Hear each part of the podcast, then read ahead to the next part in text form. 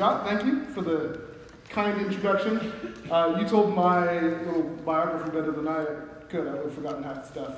Uh, besides the little girl part, that's that's been the best. She's eight months old, and so uh, it's life changing. Literally, uh, first time I held her, my life changed. So uh, some of you staff people know about that. Um, I am so glad to be here. I apparently chose the worst weekend to come visit Illinois, weather-wise and otherwise. We'll have a blast. We'll have a good time. Uh, I'm excited though to spend time together in God's Word. That's why Scott asked me to come here, but that's I know the priority that you guys have already as a church, both in your student ministry, but also on Sunday mornings. I know that that is that priority of your your leaders, your pastors, and so we're just going to get to do that together four times in a very concentrated kind of way, and I'm excited about that. Uh, I work with college students normally, and so. Uh, what's funny is when I think about uh, your age all the way through college, uh, it's a formative time where you are learning more about yourself and about the Lord and about how to love other people.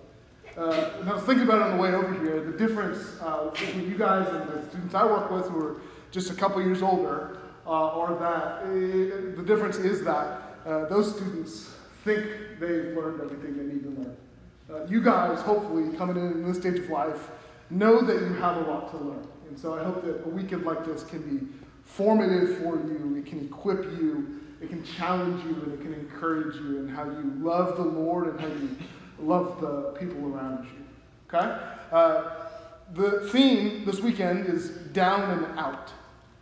Down and out. If you've heard that phrase before, you've probably heard it, it meant something else. It meant somebody who is out on their luck, someone who doesn't have a job or doesn't have uh, an income or a way of making money. So you thought, okay, student ministry retreat called Down and Out. My parents are going to love this. My parents are going to think that I'm going to go to student ministry retreat and learn all about how to not get a job.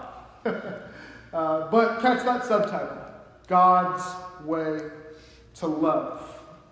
God's way to love. We're going to see this weekend that indeed to live a life of love in the church, in this group even, is to live down and out.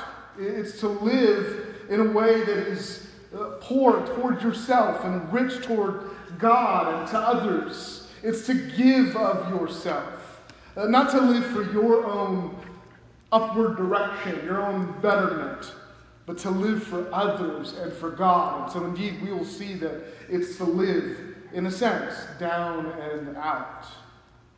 Uh, this weekend, I want to challenge you to see the Christian life, your faith, beyond just yourself. Uh, this weekend, I, I want to encourage you as a group in your love for one another and as a part of Newcastle as a whole to love uh, those around you in your church community. Uh, and I, I would say, as the church's youth, you can even be an example of love toward those in the church if God would grow you in your love this weekend. And perhaps most importantly, this weekend, I want to, I want to challenge you and encourage you in seeing the incredible love that God has for you in Christ Jesus. It's what we call the gospel, it's the good news of Jesus. And so we're going to talk plenty about love, but we're going to talk plenty about the very pinnacle of love, and that is God's love toward each and every one of us in Christ. Uh, I want to begin our study tonight. We're going to be in the book of First John. Uh, you can turn there if you want to at this point, but we will in just a minute read our passage. But I want to begin by talking a little bit about words. Words can be chameleons. Words can change their meaning uh, depending on their context. Uh, they can change what they mean depending on what you mean when you say words. Uh, just think about a few examples. Uh, people my age, just a little older than you, a lot older than you, uh, say words like, oh, interesting. So I can say, oh, interesting. Or, that's interesting. Or you hear Pastor Scott or uh, someone like me saying, oh, cool. We say cool all the time, by the way. Cool or cool mean completely different things. Uh, maybe for you guys, words like cap could mean like a cap, or that's cap. Uh, or uh, give, me, give me the tea on that, right? Or, yeah, I literally want some, some some black tea. Uh, or, you know, let him cook, right? Or let my company cook, right?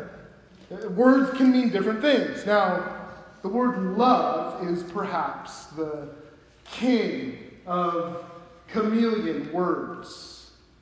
And on top of that, the concept of love in general, for that matter, is quite a chameleon in and of itself. You see, love, the word love and the concept of love can mean different things and hold different weight to it depending on the situation or the tone or the subject of said love. You see, considering the significance that love should have to us, it's from our hearts, right? It's what we mean most in this life. For how important it should be, it sure can mean whatever you want. You can love gummy bears. You can love gumballs. Uh, you can love the Bulls or the Cubs or the Bears or Blackhawks or, or the Packers. Uh, you can love your girlfriend or your boyfriend. Uh, you love your mom. I hope you do. Uh, you can love that one show on Netflix or that barbecue place in town. Or you can love when that same frustrating thing happens over and over again in your life. You just love it. love can mean so many different things. And beyond the shifting meaning of the word itself, our culture has a broadly devi- defined, sort of widely accepting uh, perception of love, whether it's through commercialization of Valentine's Day, or, or it's Netflix commercials, or it's the shows themselves. We are faced with all sorts of notions of love. And so, as Christians, we're, uh, it's our responsibility to figure out what does it mean when the Bible says we need to love God and love others. You see, our culture tells us love is how accepting you are of someone else, how much you're willing to let them believe what they believe while you can still believe what you believe. That love to our culture is how much you are willing to spend on someone else on that special day. That love is this desperation or vulnerability, maybe, or that one happy place that you have. That's what our culture says. Love has been redefined and reshaped, remolded into conformity to the world and to what we want even when we think about the love that we are to have as Christians. We have so often a shallow, sort of emotions based concept of love. It's centered on our efforts. And it's usually a response to how other people treat us, right? Or how we think they're treating us, how we see their love is for us. If you love me, you show me that you, you love me, I guess I'll love you back a little bit. But if you don't show me that you love me, I ain't going to give you any. At worst, our love as Christians for one another is a, is a love that loves to keep a list of all the wrong things that other people do to us. And at best, we love others if they love us first. Uh, we know that in some way we're supposed to love like Jesus. It's what Christians are supposed to do, right? Yet when others fail us, others don't love us, and it becomes difficult to want to love other people, we struggle to love and we fake it and, and then we fail to love and we just sort of repeat the same thing over and over. That's why we need John's perspective of love here in the book of First John. Uh, John is often called the apostle of love. He helps us to define and to defend a God centered concept of love for the Christian. Uh, now, at the point when he was writing the book of First John, John was uh, the elder at the church in Ephesus. And he was uh, like the oldest person you know in your church. So think of Newcastle and think of some of the oldest people at this church, some of the people that everybody respects and everybody at least listens to the things that they say and the wisdom that they have. That was John. And John would, according to tradition, walk into the assembly of God's people, uh, the equivalent of a Sunday morning for us. And he would say simply, Little children, love one another. Little children, love one another. Little children, love one another. That was the only thing he said. And uh, people would ask him, John, do you have other wisdom, other counsel? Why is it that you always say, little children, love one another?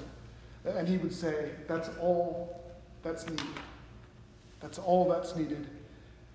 And that's what we need from him tonight as we look at 1 John 4 a God centered concept of love for the Christian. You see, in order to cultivate love as Christians, we don't need to just try harder or do better at something.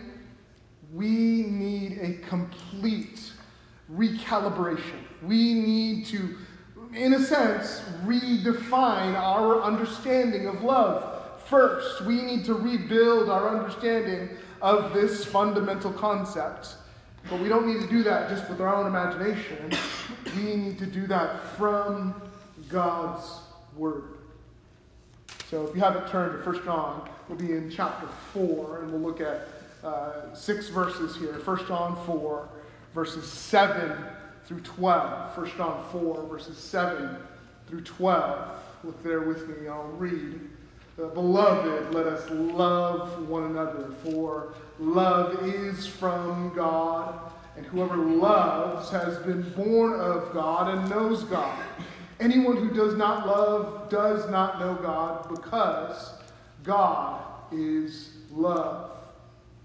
In this, the love of God was made manifest among us, that God sent his only Son into the world so that we might live through him. And this is love. Not that we have loved God, but that He loved us and sent His Son to be the propitiation for our sins. Beloved, if God so loved us, we also ought to love one another. No one has ever seen God. If we love one another, God abides in us, and His love is perfected in us.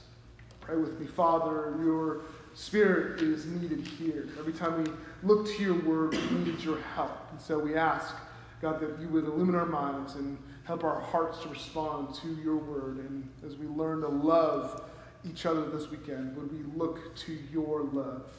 In Christ's name, amen.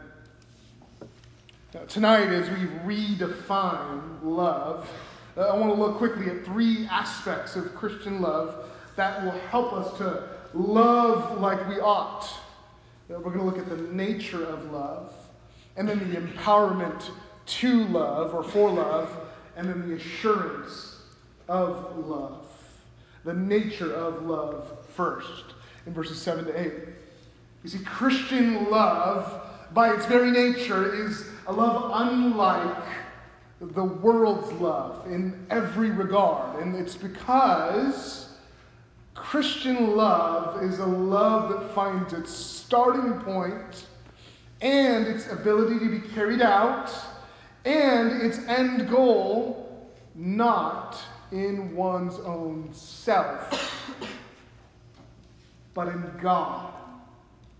In God. Uh, see, the world's love is self determined, it's self empowered, it's self serving. But genuine Christian love is found in God and it's carried out in God and it's centered on God. Verses 7 and 8, 8 again. Beloved, let us love one another, for love is from God, and whoever loves has been born of God and knows God. Anyone who does not love does not know God because God is love. John's instruction here, under all of that logic, is super simple love one another. Love one another. It's a word, love, here that means to cherish or to have affection for. There's a little bit of feeling in this. It's to take pleasure in one another. It's in sort of its grammar, an ongoing action. So almost you could translate it, if it wasn't funny English, into be loving one another. Like constantly, ongoingly. Uh, it's affection, and it's also, though, action. It's the word agape. You've heard that word before. It's the word for unconditional love, uh, faithful love. And I think here it's a fitting word for love because John points out that this love is from God. And then in verse 8, that God Himself is love. John uses this same logic in 1 John 1, uh, verse 5, in regards to God as light. He says, God is light, and in him there is no darkness at all. What he says there in 1 John 1 is he's saying God is light, he's the very source and the standard of truth. Uh, he, he defines all things in his purity. Well, here in 1 John 4, John uses the same logic as he says, God is not light, but God is love. And so God is the very source and standard of love. God, in his very nature, is himself love. He's the very essence of love. Everything he does is a demonstration of love. And so, by his character and by his deeds throughout all of history, God defines love for us. And it's the kind of love that we're looking at tonight, the kind of love that we need in our lives to cultivate for one another. Uh, one pastor says this way about God's love. He says, God's love is more than mere emotion or goodwill. Love is his settled disposition toward us that flows from his being, nature, and divine attributes. Uh, my pastor, John MacArthur, he says it this way Love is inherent in all that God is and does. God is love. And the biblical conception of love, if we were trying to redefine our understanding of love as Christians, we must look to God, therefore, if He is the source and standard of love.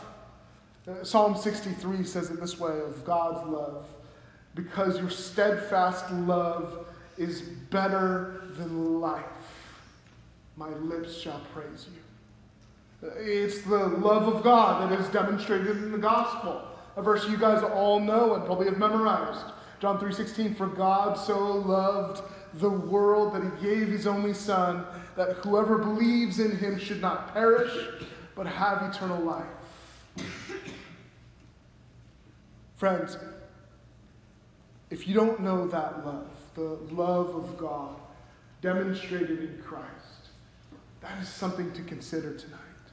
If your life has not been changed by the love of God given in Christ Jesus on the cross to die for your sins and mine, everything that we've done to offend a holy God, if you do not know that forgiveness and that love, uh, I'd encourage you to think about that truth and how it can change your life even tonight. Uh, talk to your small group leader. Talk to Pastor Scott. Talk to me about that. If you do not know the love of God, then come to know the love of God. It is the greatest love you could ever know. Here in 1 John 4, when John says that God is love and love is from God, this is the concept of love we need to have in mind as we think about our love for one another. That's down and out here, directionally. We have the love of God in Christ that we've experienced uh, if we know the gospel. And it's the very same concept of love that we need to have for one another. Uh, you see, the nature of Christian love is not a love that we come up with on our own. It's not a love that we think about and pray about and say, God, help me to just love harder and better and more. No, it's love that comes first from God. It's not a love that we come up with based on our own kindness. No, it's the same essence, the very same love of God that's given to us in Christ. You see, our love for others is a love that finds its very source in the God who is love, the very God who defines love. And so the love we're to have with one another should be like God's love. It should be a love that initiates like God. It should be a love that forgives like God, that is patient like God's love is, a love that suffers wrong and steadfastly endures. If we have a love that finds its source in God, then I think it's a love that we should pray for. It's a love that we should ask God for growth in. Brothers and sisters, let us love one another with this kind of love, a love that is from God. Now, in 1 John, this responsibility to love is what John calls a new commandment. In chapter 2, he says that. It's also what Jesus says in John 13. He says, A new commandment I give to you. Uh, now, this commandment to love isn't actually new If you think about the Old Testament, uh, there's multiple commands to love. Deuteronomy 6 5, you shall love the Lord your God with all your heart, and, and so forth. Uh, Leviticus 19:18, you shall love your neighbor as yourself. So uh, this command to love isn't new at all.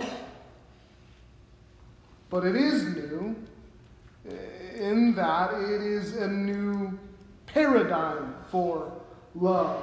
It's not new in concept, but it's new in scope, and it's new in depth, and it's new in fullness. Why? Because this new commandment to love is patterned after the perfect love of Christ on the cross. Uh, this commandment to love is new in that it is a sacrificial love, a love that knows no laws or limitations. It is the standard of Jesus himself. John 15, 13. Greater love has no one than this, that someone lay down his life for his friends. It's the kind of love John and the Lord Jesus calls us to.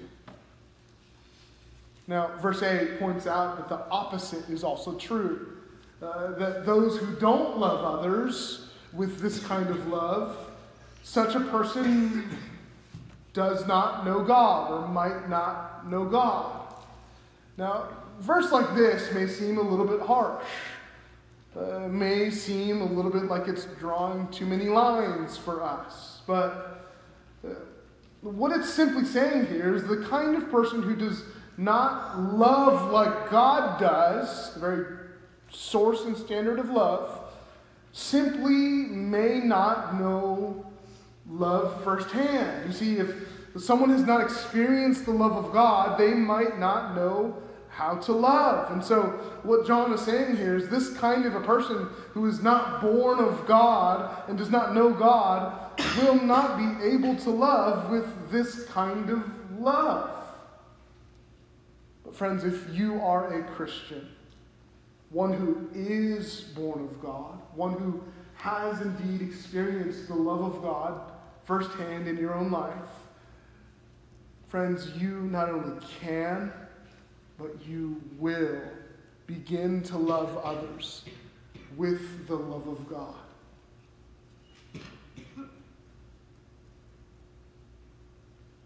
I went on a missions trip in college and I went to Uganda. It's a country in Africa.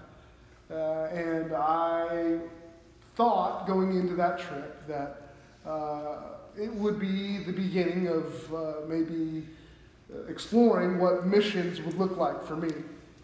I thought, studying global studies in college. Uh, I have a heart for the Lord and a heart for the nations. And yeah, I think maybe after this, I'll probably want to be a missionary. And little did I know how much I would see the missionary at the time who was in that country of Uganda, how much he loved the Lord and loved other people. I saw this missionary uh, provide food for hundreds of people. I saw him uh, give the shirt off his back to someone who needed it more than him. And perhaps the biggest demonstration of love I saw on that trip was that he picked someone up off the side of the road that he thought that he recognized as he drove by them. And he was right. He knew that person, uh, who later ended up being someone who uh, he would adopt their son that they couldn't take care of anymore. I saw so many demonstrations of love by this missionary. And I asked that missionary, uh, How is it that you can have this kind of love for other people? Uh, and he said to me, Matt, when you learn to love people as a Christian, you'll begin to see that the world loves until it starts to hurt.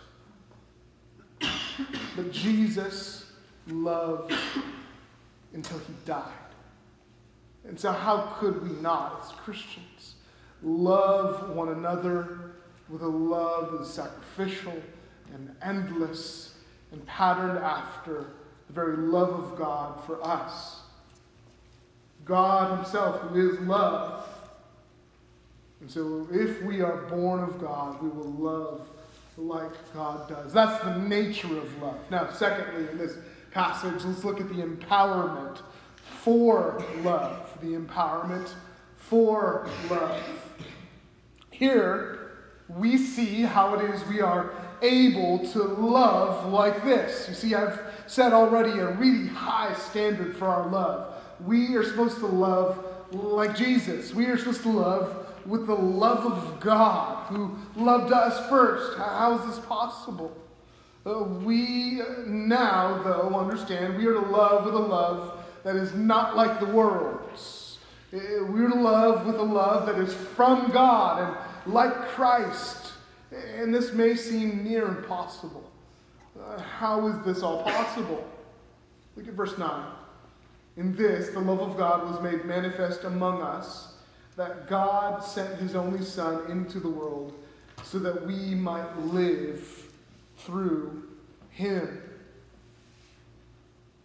Here we see sort of the overarching logic of 1 John is in 1 John 1 1 through 4, uh, John essentially says, This is the Son of God, Jesus, made manifest. And he talks about how uh, Jesus was God made manifest uh, he says, That which we have seen, that's we, that which we have heard, that which we have touched with our own hands. And he says, This is Jesus. This is God. Now, here in chapter 4, he's saying, This is the love of God manifest. Not the Son of God, but the love of God manifest. And yet the answer is the same. He says, It's Jesus. So, so Jesus is how we know the love of God. Jesus is God's love made manifest. I think when we read this verse very quickly, we tend to think of or see an example of love. We uh, see that Jesus loved us, and so that must just be an example. And it is an example.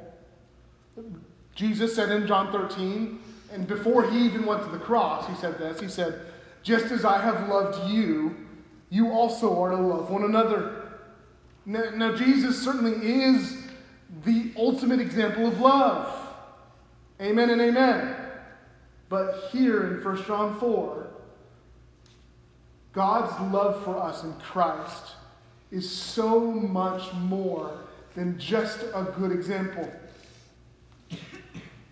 God's love for us in Christ is also here the empowerment for our love. You see, God, who is love, gave us the, the love he had in sending his son Jesus. And it is by that love that John says here we are enabled to love. And it's captured all in this little phrase at the end of this verse 9.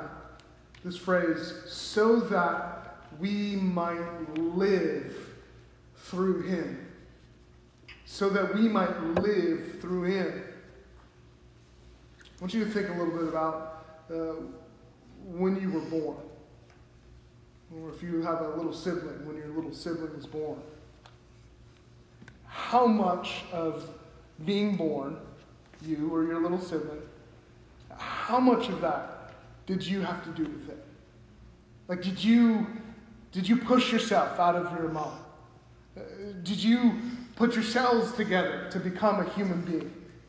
How much of being born did you have to do with it? Nothing. Nothing. And that's what John is saying here. He's saying, through the love of God in Christ, we became alive so that we might live through him, he says. And so our love for others isn't just a mere imitation of a good example that Jesus had for us by our efforts. Our love is empowered by the very life that we have in Jesus. Having been given new life in Christ, we are empowered with this new capacity to love one another. And so, as He loves, we also love. And that's why we need to redefine our understanding of love because we're so used to doing it our own way. Uh, we're so used to trying to apply some worldly sense of love. But we're trying to make our way through this life by just getting along with others and loving them and just creating good vibes. Uh, we're trying to sort of psych ourselves out mentally and get past the difficulties we have with other people in our love. But if we try all those things, we won't be able to love like God calls us to, with any measure of quality or faithfulness. We need to see here that it is God who gives us the power to love, and that power is in the life that we have in Christ. We too often try to love other people in sort of a performative or self styled or self dependent kind of way. And we try to do that to say that we want to be more like Jesus. But all we need to do is realize that the very life that we have in Christ is the power to love one another. I wonder if you've been stuck uh, in, your, in, your, in a car recently, maybe your parents' car, and you've had to jump out and push the car up the driveway or down the street to the side of the road, whatever it is. We've all been in that kind of situation, hopefully not in weather like this, where you get out of the car and your dad's at the steering wheel and you and your, your rest of your family are helping push the car. Right?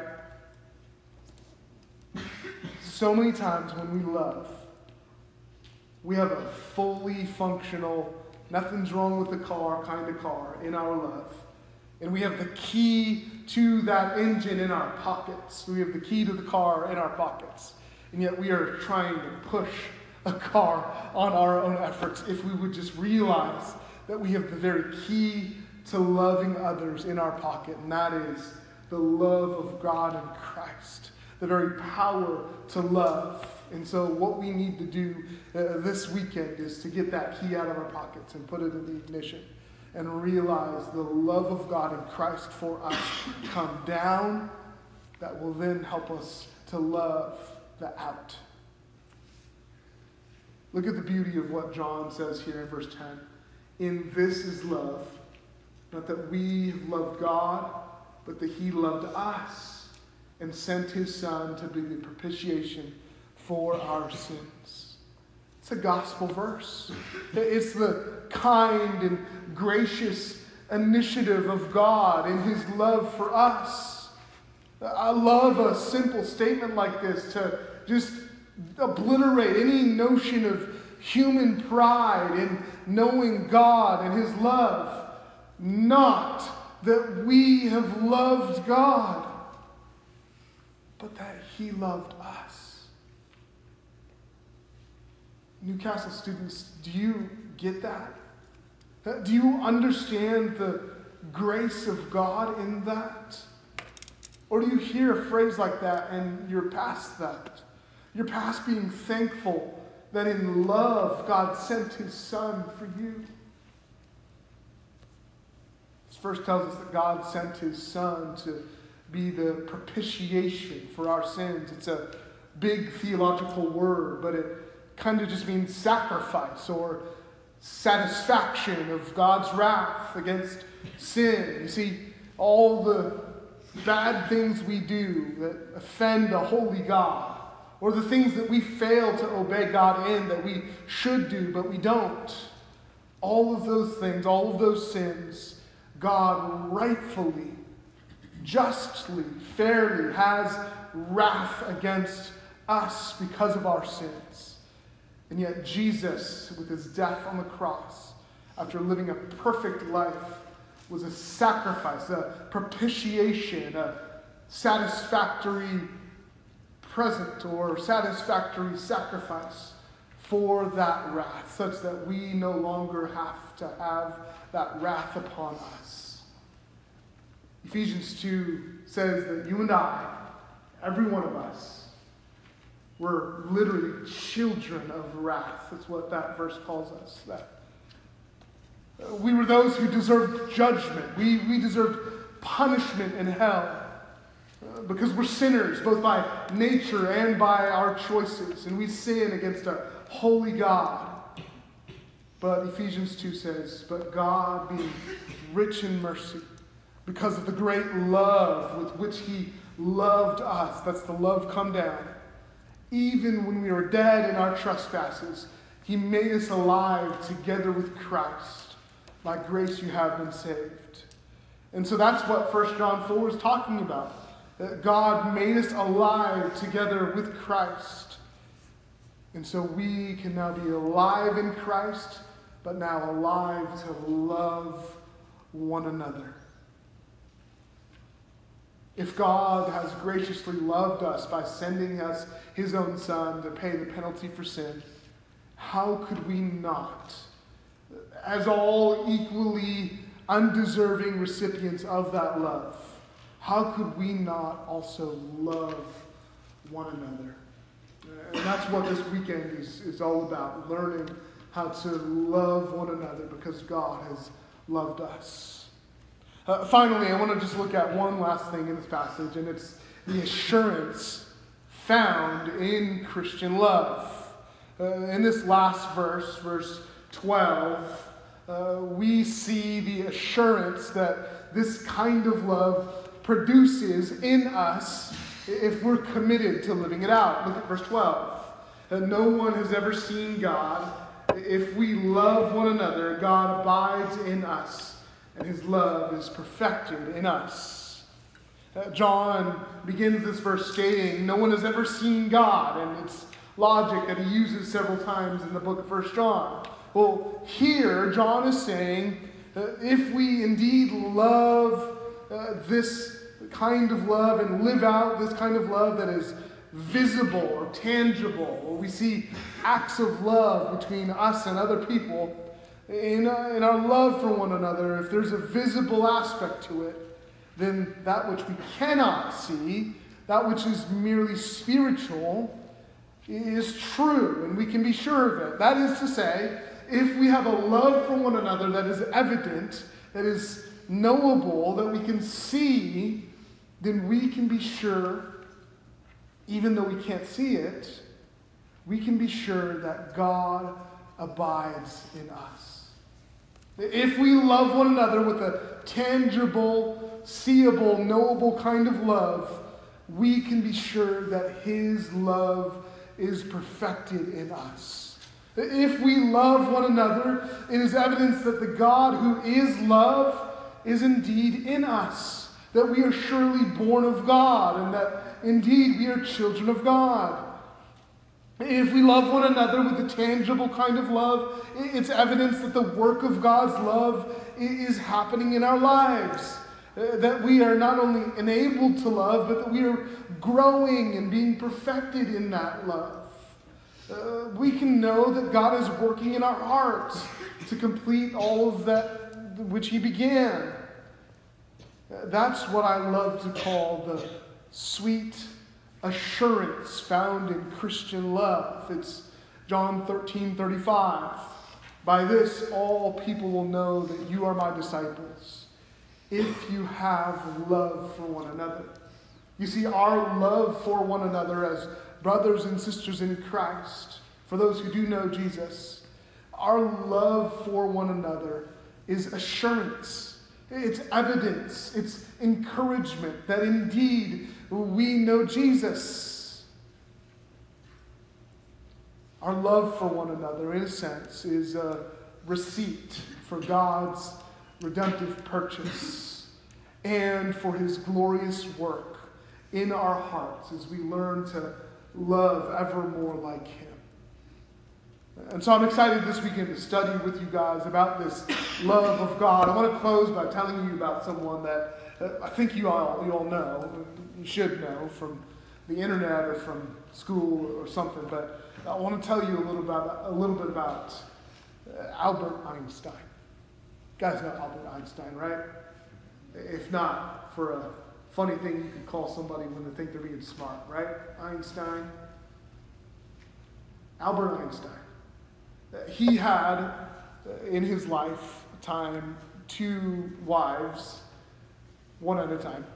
The first wife, her name was Mileva Marić, and uh, there was a period in their marriage later on when the main form of communication between the two of them, as they lived in different cities at that point, uh, from 1897 to 1903, was uh, by letters. They communicated simply via snail mail. Uh, I bet if they had text messaging back then, they probably would have used that. Uh, but these letters that Einstein and his first wife, Mileva Marić, wrote were discovered n- not until 1987, 80 something years after they were originally written.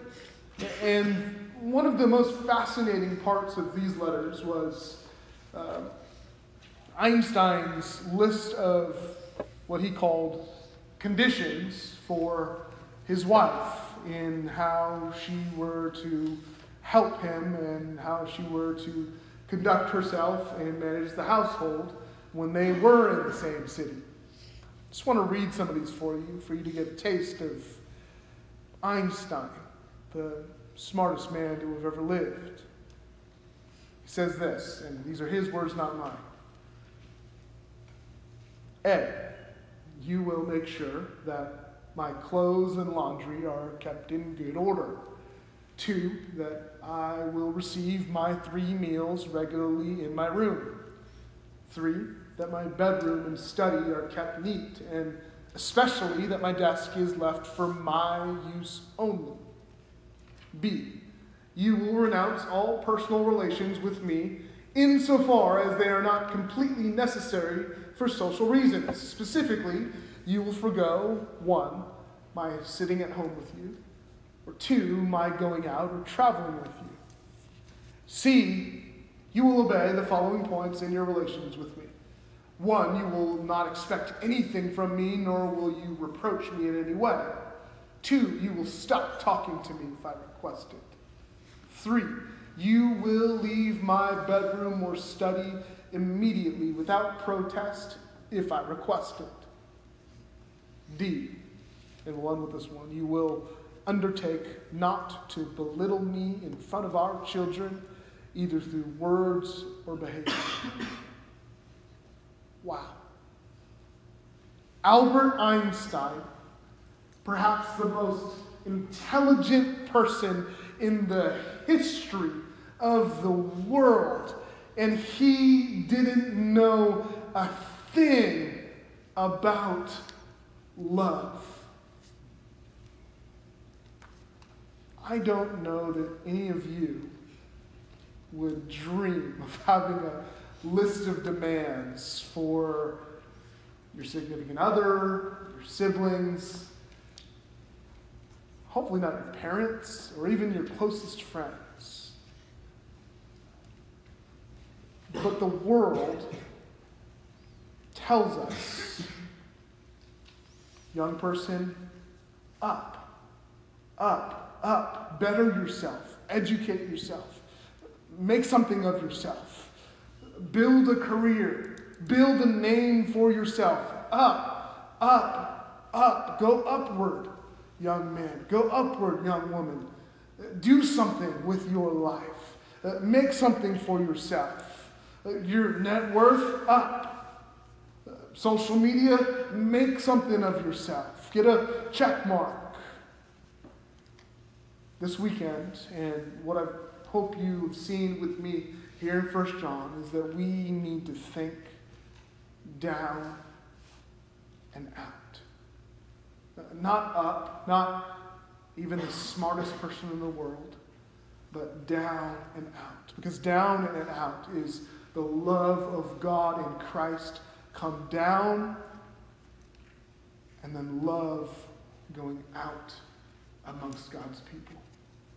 So that's our hope this weekend as we look to God's word for help in how to live down and out. Let's pray. Father, thank you for these students. Thank you for uh, your word and all that it has for us. Uh, we are so grateful for the love of God in Christ, uh, that it is not just an example for us, but the very power by which we love. And so, Father, as we look this weekend at this kind of love, help us not just to learn, but begin to put it into practice as we uh, play games and talk to one another and encourage one another. Father, would this weekend be uh, like jet fuel for our love for one another? And would it help us to, as a ministry, grow in our love for you and for each other and for others in our church and in our community? Uh, Father, thank you for this time. In Jesus' name, amen. One of the verses we just read, verse 11, said, God so loved us, we ought to love one another. So the question being, does God so love